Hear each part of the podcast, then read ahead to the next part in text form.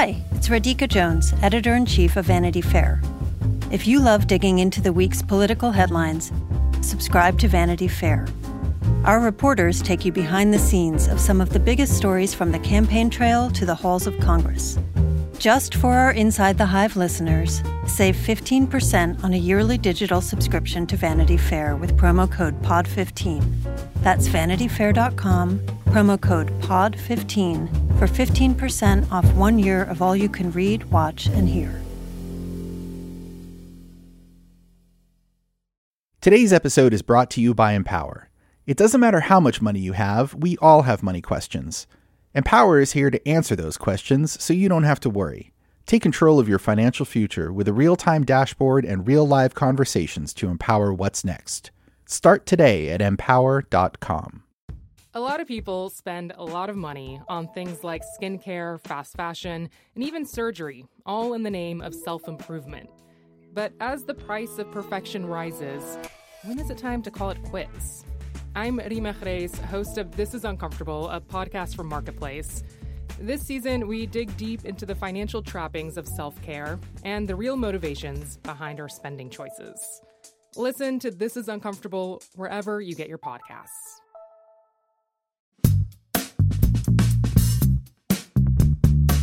Welcome back to Inside the Hive. This is Joe Hagan, your co host. I'm not here with Emily Jane Fox presently, but I'm here with a very important person.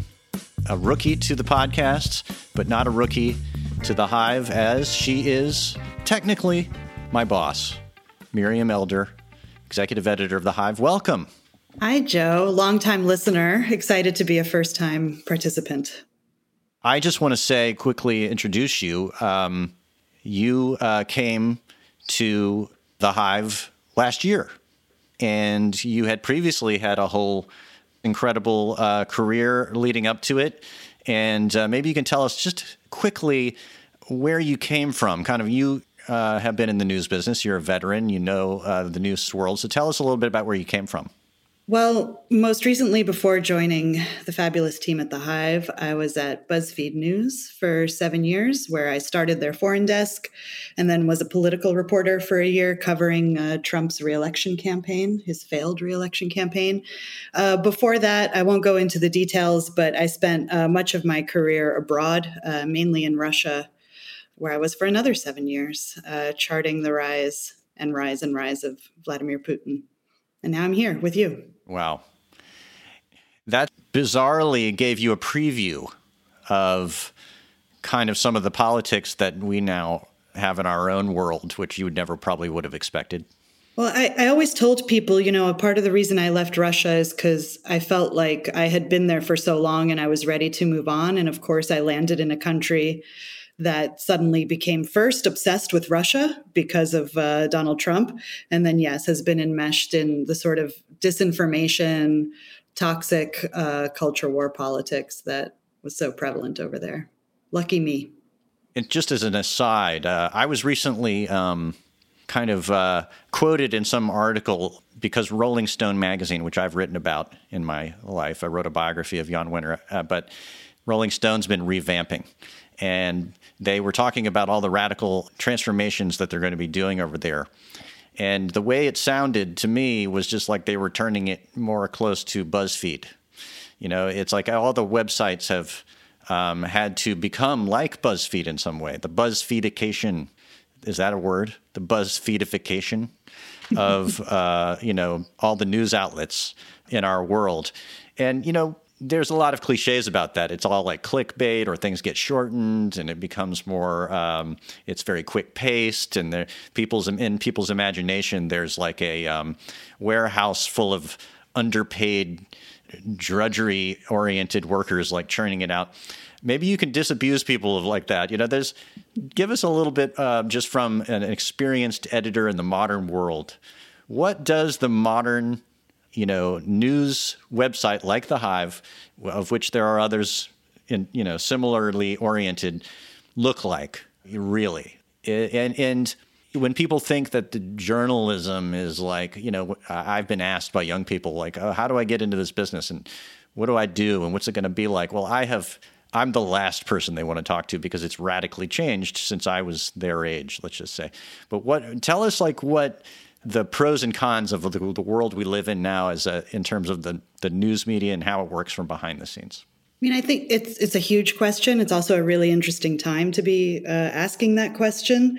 Um, let's put like political journalism exclusively to the side, but I think there's a lot to uh, get into there. But I guess it depends what you mean by the BuzzFeedification of uh, the media. My philosophy when I was there, and it's the way that I think about reporting on, you know, in the internet age uh, more broadly, is there's, you know, there's two kinds of stories that do best. One is if you're first and you have a crazy piece of news and you push it out there, or if you're definitive, which I think is a lot of the work that you do.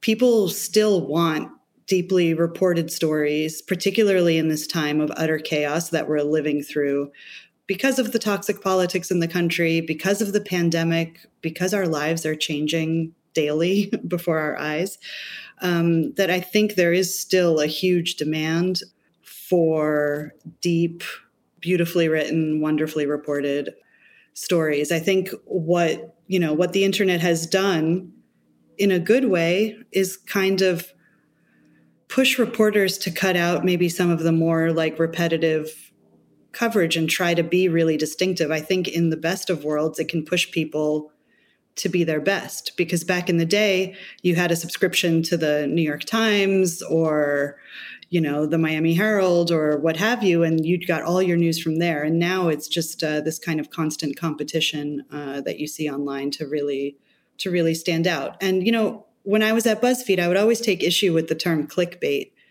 or clicks. When I was talking to people about joining us, they would always ask, "Do you really care about clicks?" And I would say that that's it's a really bad way to think about your readers. If you spend like 2 months on a story, 4 months on a story, you want as many people as possible to read it. You don't want it to just sink. You've put in so much work as a reporter, as a writer. So, yes, you can call it clicks or you can call it readers. And I think the goal is always to reach, you know, the audience that you would, as much of the audience that you would love to be reaching, you should be reaching with your stories. It, makes people think a lot more about the other end. You know, we're not just sitting in a quiet room writing, we're, we're writing for people. Mm-hmm. That's right. Well, and one of the impacts over the last few years is like there's much more value placed on voice in some of the writing. You can get your straight, flat news delivery from uh, your New York Times, but uh, you know a lot of the other outlets can offer different points of view and voice and all the things that we know. And so that's why. Uh, so this podcast is an extension of that to the degree that you and I are going to use our voices to. Uh, we're gonna we're gonna have opinions. uh oh. Three, two, one. Political Breakdown is a daily politics podcast from KQED in San Francisco that goes deep into the issues you care about. I'm Scott Shafer. And I'm Marisa Lagos. Look, 2024 is gonna get weird. Who decides when there's been an insurrection or not? We're still in the innovation phase of AI. And that is where you see that they're not actually being equitable and trying to build a utopia where we can all use drugs happily together. but whatever happens this election year, the KQED politics team is in this with you. Political Breakdown. Find it wherever you listen to podcasts. Have you heard about Mint Mobile? Do you know what it's all about? Mint Mobile's secret sauce is that they sell wireless service online. They cut out the cost of retail stores and pass those savings right on to you. I've been using Mint Mobile for weeks, and I've been impressed both by the quality and by the price. Mint Mobile offers premium wireless for 15 bucks a month. All plans come with unlimited talk and text and high-speed data delivered on the nation's largest 5G network. You can choose from 3, 6, or 12-month plans and say goodbye to a monthly phone bill.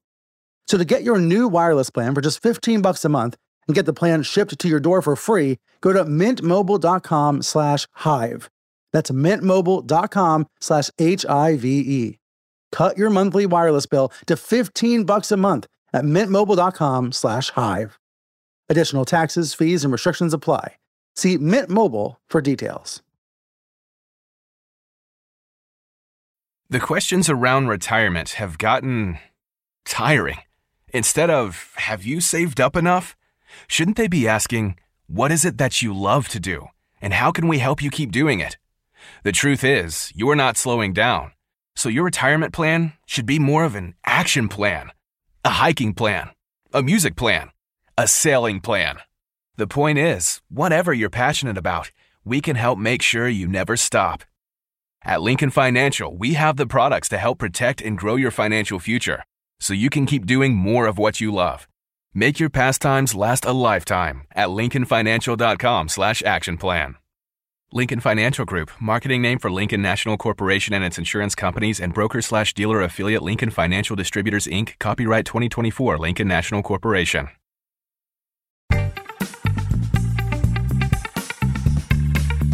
I want to talk about whether the Democrats are totally screwed. Are they just totally screwed, right? Because I wake up in this morning, I watched the World Series last night to try to avoid the election stuff. And uh, that was fun. I just like watching the pitchers because they have weird windups and it's all the weird ticks. It's all, I realize the whole game is OCD, right? It's just all OCD, people doing different kind of like patterns to like get ready to hit the ball or get ready to pitch and everybody's spitting and rubbing their ears and it's great uh, but then i woke up this morning and it's like uh, the democrats are um, were crushed and it's all because of critical race theory. So um, let's talk about just virginia right now and terry mcauliffe. My first feeling honestly was that Terry McAuliffe, even before this election was really even underway, and I knew he was running for governor, I was just like, ugh, you know, he's like just seems like a hack from the Clinton times, and I can imagine that there's all kinds of reasons he could have lost that had nothing to do with even the issues, right? Um, but what was your sort of uh, take when you woke up this morning and saw what had happened? What in your, in your own sort of gut analysis? What in, in your you know brilliant analysis. What what did you think? I mean, I wish that there was like one line, one smooth line to encapsulate it all. But I think your observation of like ugh to Terry McAuliffe actually speaks to something that's pretty important here, which is there is this huge drive right now to gather gigantic sweeping national implications as the result of this race and there are some to be made for sure but as you know like local races local politics matter. Um, and I think that there wasn't a lot of excitement around him, just as you so beautifully uh, portrayed. Um, but uh, there's, you know, there's a bunch of takeaways. One of them is you can't separate this from Joe Biden's sinking poll numbers. And a lot of this was probably a vote against the way things are going in Virginia. Um, we're in the middle of this pandemic. You have rising prices. You have, you know, issues with jobs. You have this uh, Build Back Better plan that seems to be a ginormous mess uh, that they can't get past. You know, you hear this often, but I think it's true. Democrats present themselves as like the party of government, and they have to prove that government can do something useful for people. And what's happening in DC didn't help.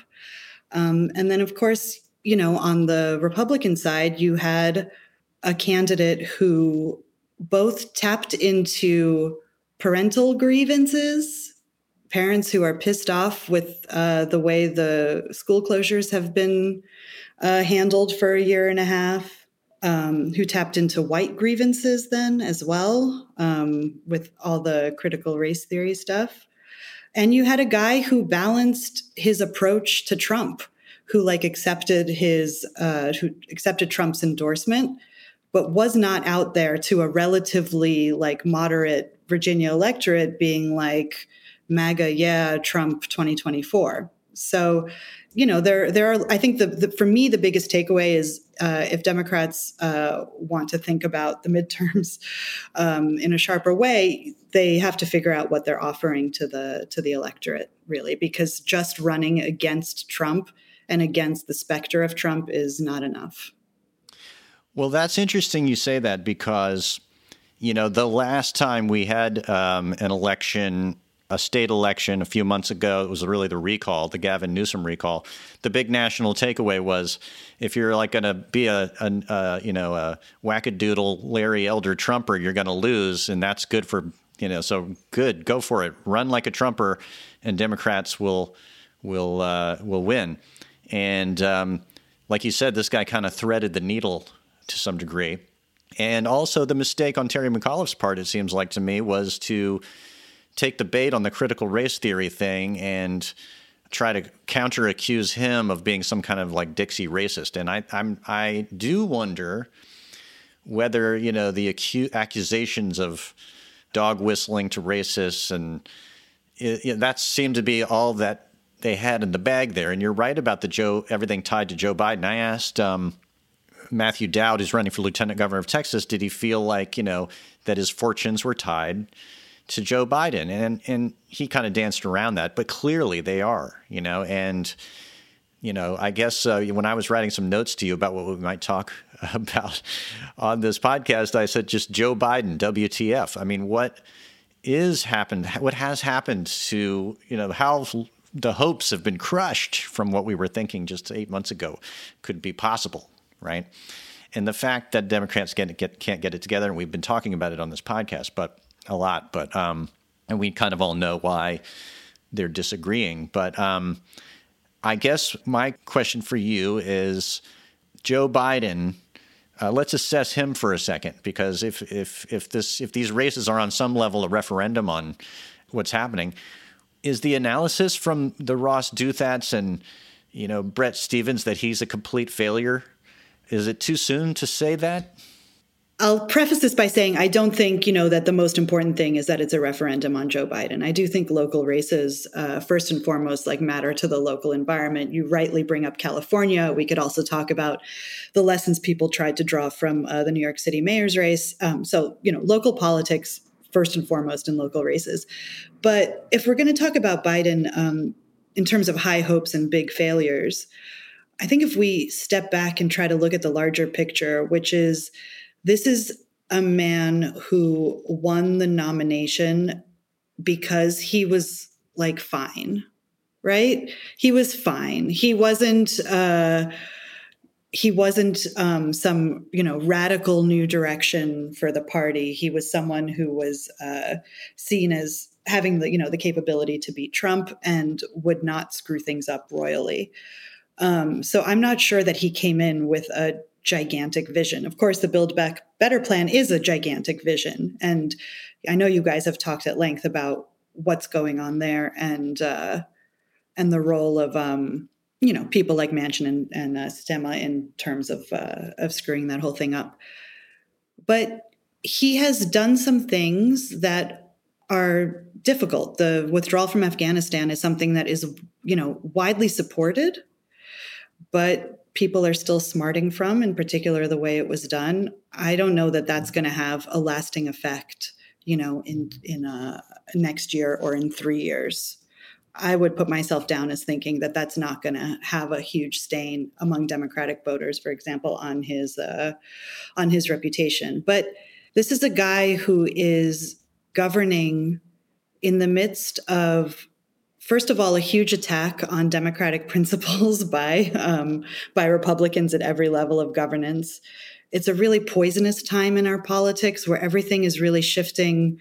You know, because of I really do think in part it's just the time that we're living through. Um, we're living through a revolutionary moment as huge as like the moment of industrialization or the moment of like the invention of the printing press you know um, in terms of our the evolution of tech and its effect on our politics and our daily way of life. And then throw on top of that a gigantic pandemic that is incredibly difficult to deal with and show me one national leader who has done it right. I'm not trying to defend Joe Biden that, you know, like he's doing great or whatever. It's just to put it into context of the challenges of governing in this time and I don't know, personally, I just didn't have huge expectations for him. Again, he was like a candidate who was like going to be okay, you know, like eh. Um, and obviously, all the kind of bickering in DC, which is very uh, classic Democrat, you know, doesn't help him. It's a very, very tough time for him. I don't know if I would write him off uh, completely. Yeah, this, but I can I just moment. say that yes, he's a politician of the old stripe, you know, a, a machine politician uh, that we know But it was exactly because of that we thought, oh, he spent all this time in the Senate. This guy can herd the cats, right? This guy can crack the deals between the progressive left and his center voters, center, you know, um, centrists in the party, and make something happen, you know. And he's kind of just um, not doing it. He, you know, he's not uh, pulling it off in, in, the way that I thought maybe if if I had one hope for him, it was that he's like an old school politician who can kind of like um, get people to the table and be like Lyndon Johnson and you know bust some balls and sweet talk people and get it to happen, and then it's not happening. And so that brings me to the critique of the Democratic Party that people are, uh, you know, and I don't think this is just the conservative critique. It's just a critique, which is, you know, to what degree are we blaming our, uh, you know, the Joe Manchins and the Kyrsten Sinemas, and what degree are we blaming the progressive left for being, you know, recalcitrant and not being flexible and not seeing the long term implications for all of them? right? I mean, they're they're all drawing lines in the sand, making it, impo- and they're going to ruin Joe Biden's presidency and probably themselves be damaged if they don't agree on something and have something to sell in 2022.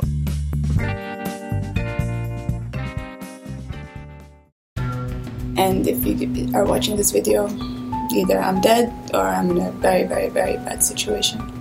She said, Oh my God, I can hear gunshots. I can hear men outside. Where are they? What have they done to them? Are they dead? Are they not dead? There is one suspect her father, the Sheikh. It's Madeleine Baran from In the Dark. We've teamed up with our new colleague, Heidi Blake, at The New Yorker to try to answer a question about one of the richest men in the world, the ruler of Dubai. Why do the women in Sheikh Mohammed's family keep trying to run away? There's five policemen outside and two policewomen inside the house. So basically, I'm a hostage. And he reminded me that Sheikh Mohammed can get me anywhere because you're a rich and powerful person, you can effectively break any law you want in our country and get away with it. The Runaway Princesses is available now. Follow In the Dark wherever you get your podcasts.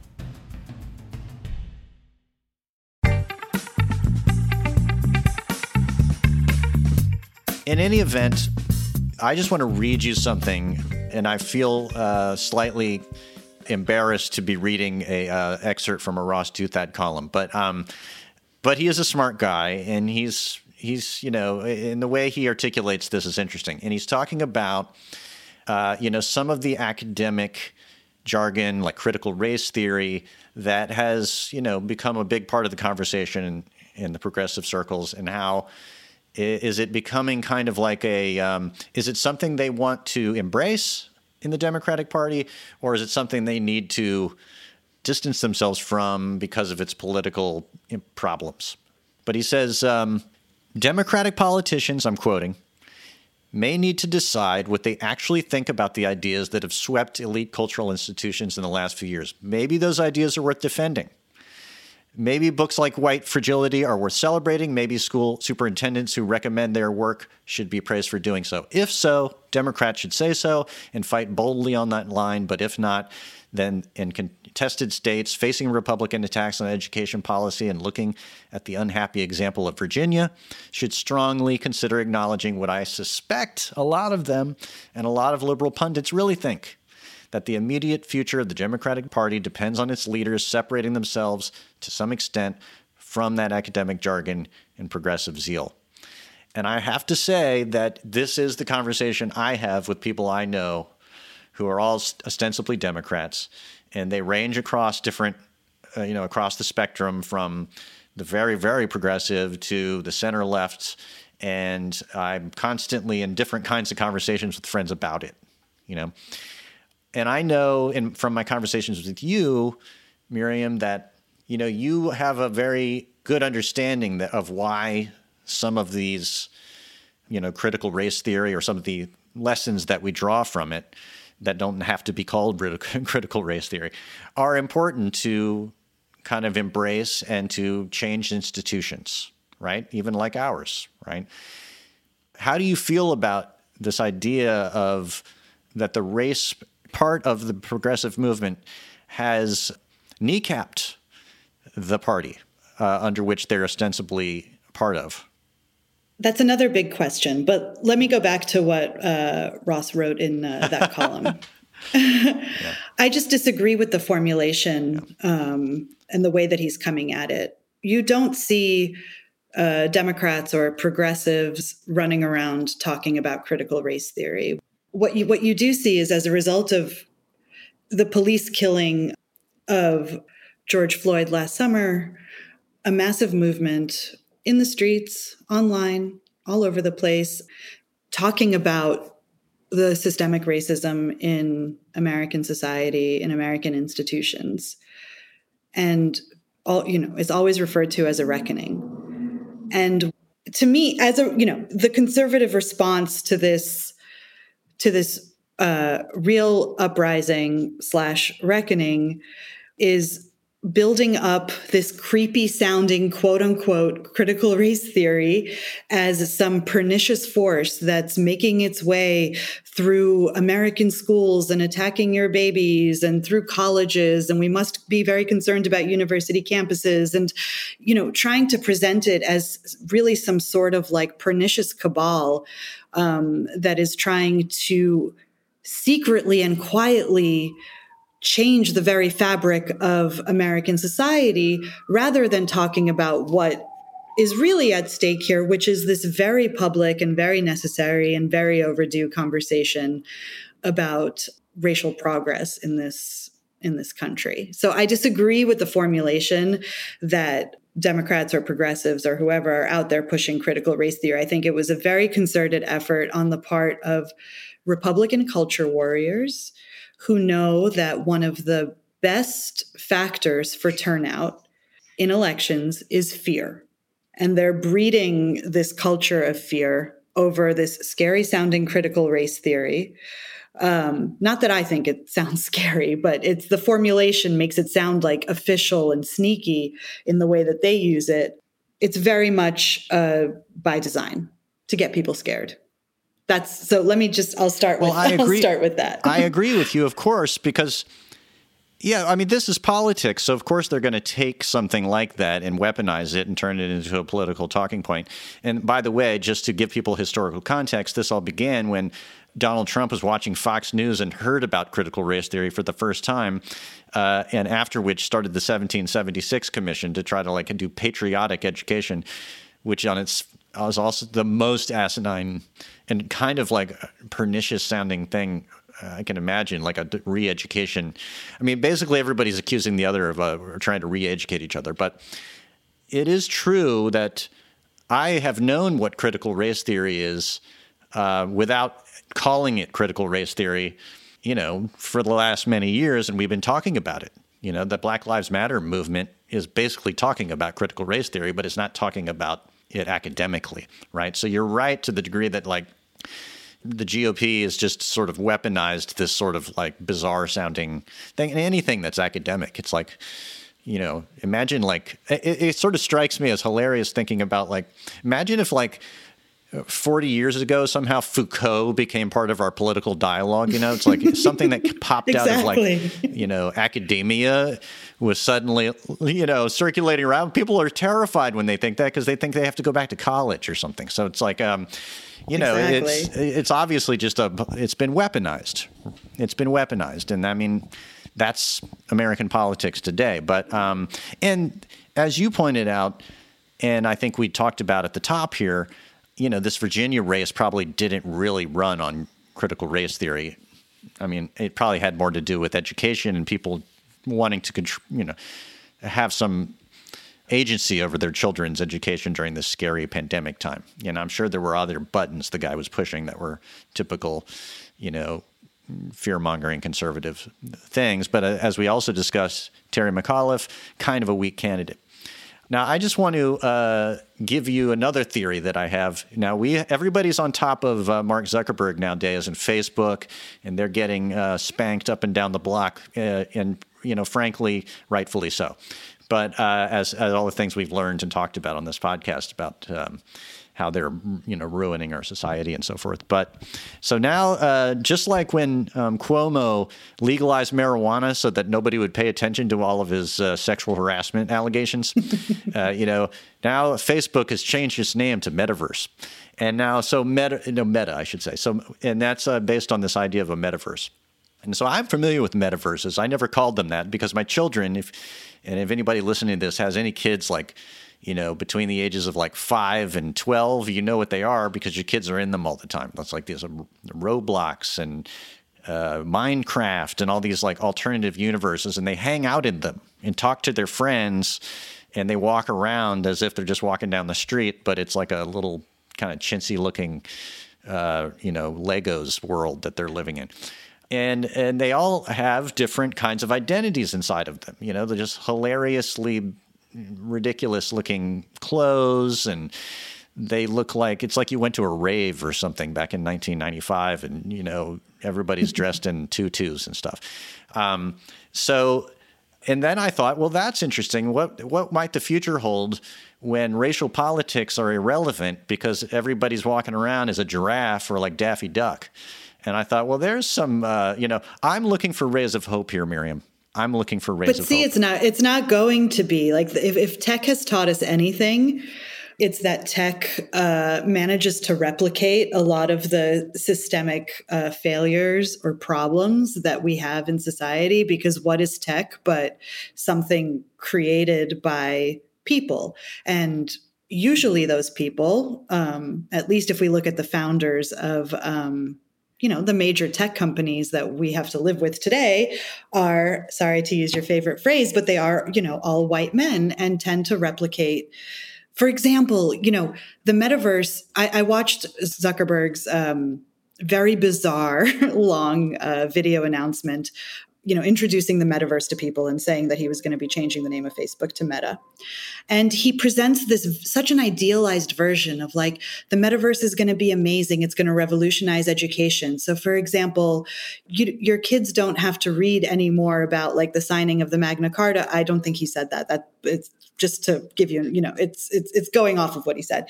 Your kids can go into the metaverse and witness the signing of the magna carta or they can see you know I don't know, the handover of Hong Kong to China or whatever you want to, whatever you want to talk about. Um, but the way that I think about it is like, oh my God, there's going to be a bunch of like Nazi sympathizers metaversing themselves to Germany in 1939. You're going to have a bunch of racists wanting to, you know, go to slave markets. Like horrific things are going to happen. The advantage of seeing a world only through the lens of like optimism and ideals is really a privilege afforded uh, to only one type of person, which is like a white, cis, hetero man. And that's going back to critical race theory and Black Lives Matter. And that's why, you know, diversity is not just a, the catchword that it's become, but it's something very real because you bring in different perspectives and you can see the things that people with other experiences don't see. So, yes, in an ideal world, you know, you can think about the metaverse as a place where we are all, you know, giraffes or elephants or cats or dogs or what have you. But in fact, anything that's created by humans is going to replicate the issues that we have in our regular human lives is my sad theory. And there went all my hope for the future. Thanks a lot, Miriam. Sorry. I was hoping, but if you see me in the metaverse, let's just say 10 years from now, we're walking down the street in the metaverse and you see a giraffe walking down, and you're like, there's Joe, you know, um, and it'll be sad. It'll be a sad giraffe, you know, with like a tear running down because all around him will be like, um, you know, Nazis and um, yeah. uh, all kinds of um, you know, horrible Nazis um, and terrible people. I like I like that we're going down this road. yeah. um, um, so the metaverse doesn't exist yet, but I'm sure when it does, we'll all just jump right in it. Um, and you know, we'll be have a newsroom, a hive newsroom. Uh, that'll be a giraffe at a typewriter, basically. You know what I mean? And it'll have like, uh, and you'll come out of like one of those. You remember like one of those sort of like 1940s newspaper offices? you won't be smoking a cigar because you probably wouldn't like that, but you'll be like, "Where's my copy?" and then a sad giraffe will come over and ha- hand you like you know his story, and you'll like say, "This is trash. Do it again." Um, so I'm looking forward to that aspect of it.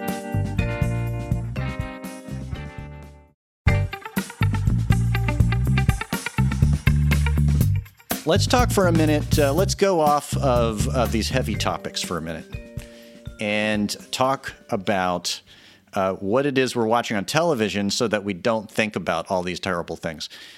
I have been watching, just I'll start by saying, I've been watching uh, Nine Perfect Strangers. Uh, mm. Have you hmm. had any dealings with this television program? No, but I've been curious about it. I know nothing about it, but it keeps popping up. Oh, it's so great. Well, if you liked, you know, I'm sort of acting like an algorithm here.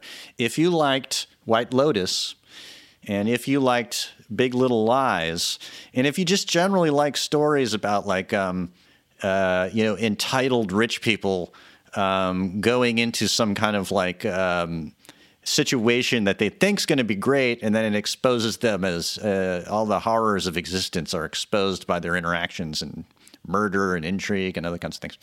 Uh, well, Nine Perfect Strangers fits into that general theme, and uh, it's a good one. It's um, I would say it's Vanity Fair adjacent, right? Um, and uh, it's uh, but the core of it, and just to inform the people, the interesting plot twist is that.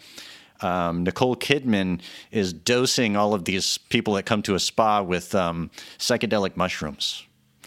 And uh, everybody's having like um, kind of meltdowns and revelations, and it's sort of um, kind of like um, you know Timothy Leary as a kind of wellness spa operator, and uh, but you know but but looks like Nicole Kidman, which is way better. So uh, that's my um, recommendation there. But what do you, what have what have you been into? Well, wait, that's at the nexus of a lot of my interests, so I'm, I'm going to have to give that one uh, give that one a look. Um, are you not watching Succession? We shouldn't talk about it uh, wow. because I haven't caught up and I'm behind everybody else, and I've been sort of uh, you know you can be shamed for not having not being up to date on your Succession, and I so I do carry that shame with me. This is part of the sad giraffe kind of uh, profile that I'm building for you. Um, so, uh, but I feel no, like but I don't even you've been know watching who you it clearly. are. Tell me just, um, you know, but catch us up, uh, catch people up because everybody else is, has been following it. Well, I want to give you two answers because, on the one hand, obviously, I'm watching Succession, um, which I think this season started slowly. Like they got so into the micro of um, you know, which kid is going to be named CEO. But there was so much talking that at a certain point in episode two, I was like, oh my God, I don't even care who's CEO anymore. Like, just please, we, I know it's the point of the show, but um, it got very frustrating and I needed them to move on. But the latest episode um, was fantastic and full of drama and pathos, and uh, it was really great. Um, and then Insecure, the final season of Insecure started up again, Issa Rae's show, um, which is like my happy place. And then the final thing, sorry, I I, I, have to, I can't just give one answer, which I don't know. You might be interested in, maybe not. Um, I have an obsession with cults that you know about, so I just watched a cult documentary called I think it's called The Way Down, and it's about um,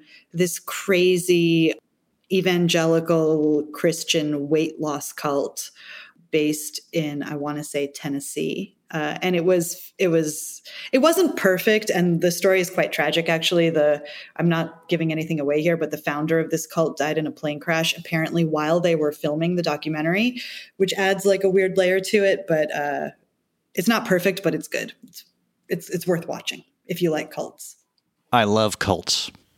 and you, um, you know, if they didn't all end the same way, I might like to be in one or even lead one, but they all kind of go the wrong direction eventually because they're all based on narcissistic personality disorder.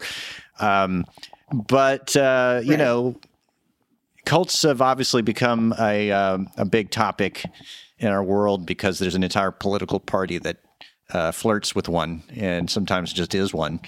Um, you know, uh, I just want to close by saying something um, that I came upon recently.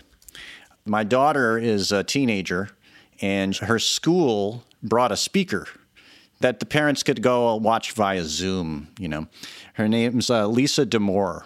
She's a really smart person. She wrote a book called Untangled Guiding Teenage Girls Through the Seven Transitions into Adulthood. Now, I'm not going to talk about the seven transitions and, and about that, but she was just trying to get parents familiar with some of the emotional uh, challenges that teenage girls go through, which the closer you examine them, the more they're just like the emotional challenges that all of us go through, even when you're 50 and a man.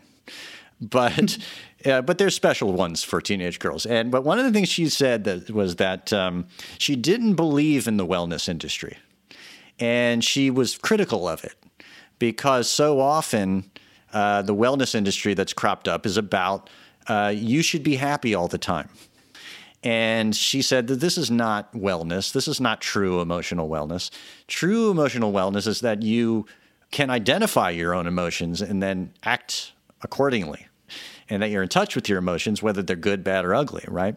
And she said, for instance, let's just say there was a pandemic, and for a year and a half, you were really anxious and depressed.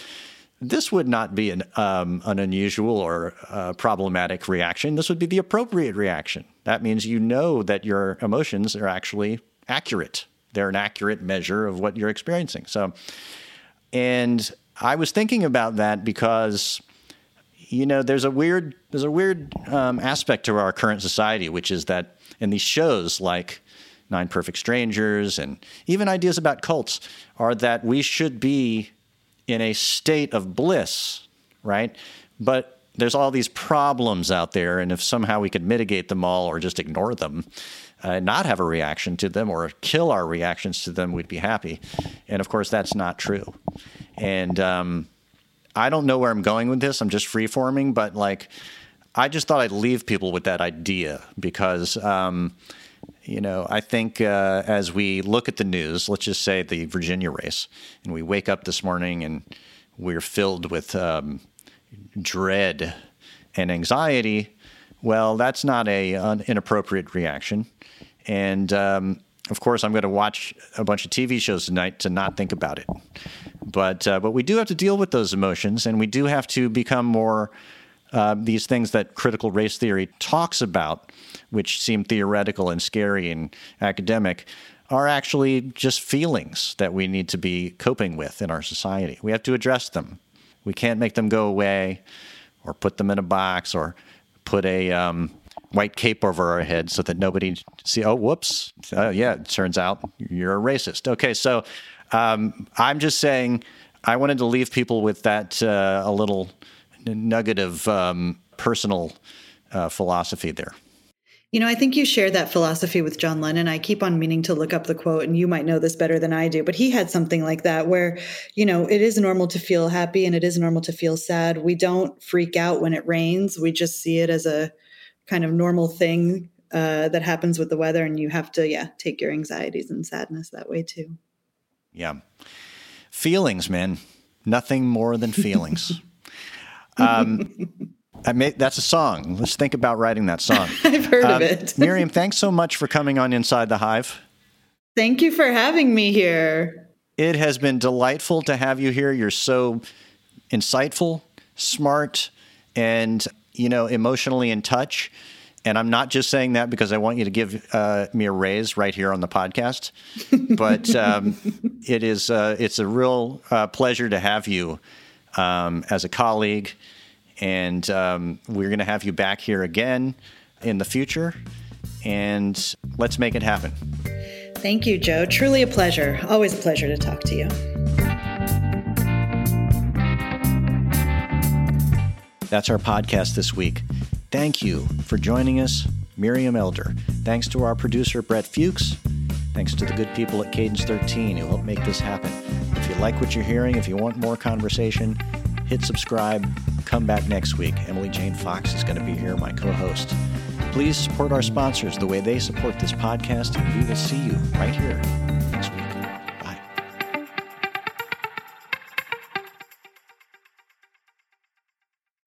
Hi, I'm Lauren Goode. I'm a senior writer at Wired, and I'm co host of Wired's Gadget Lab, along with Michael Calore. Each week on Gadget Lab, we tackle the biggest questions in the world of technology with reporters from inside the Wired newsroom. We cover everything from personal tech because asking people to put a computer on one of the most personal and sensitive parts of your body is just like, it's a big bet. Broader trends in Silicon Valley. There are just so many laid off workers out there that workers just don't have a lot of power. In the exciting and terrifying world of AI. It's inevitable that the internet is going to be filled with like AI generated nonsense. And so he just thinks he might as well make some money playing a small part in a thing that he sees as unstoppable. Wired's Gadget Lab is here to keep you informed and to keep it real.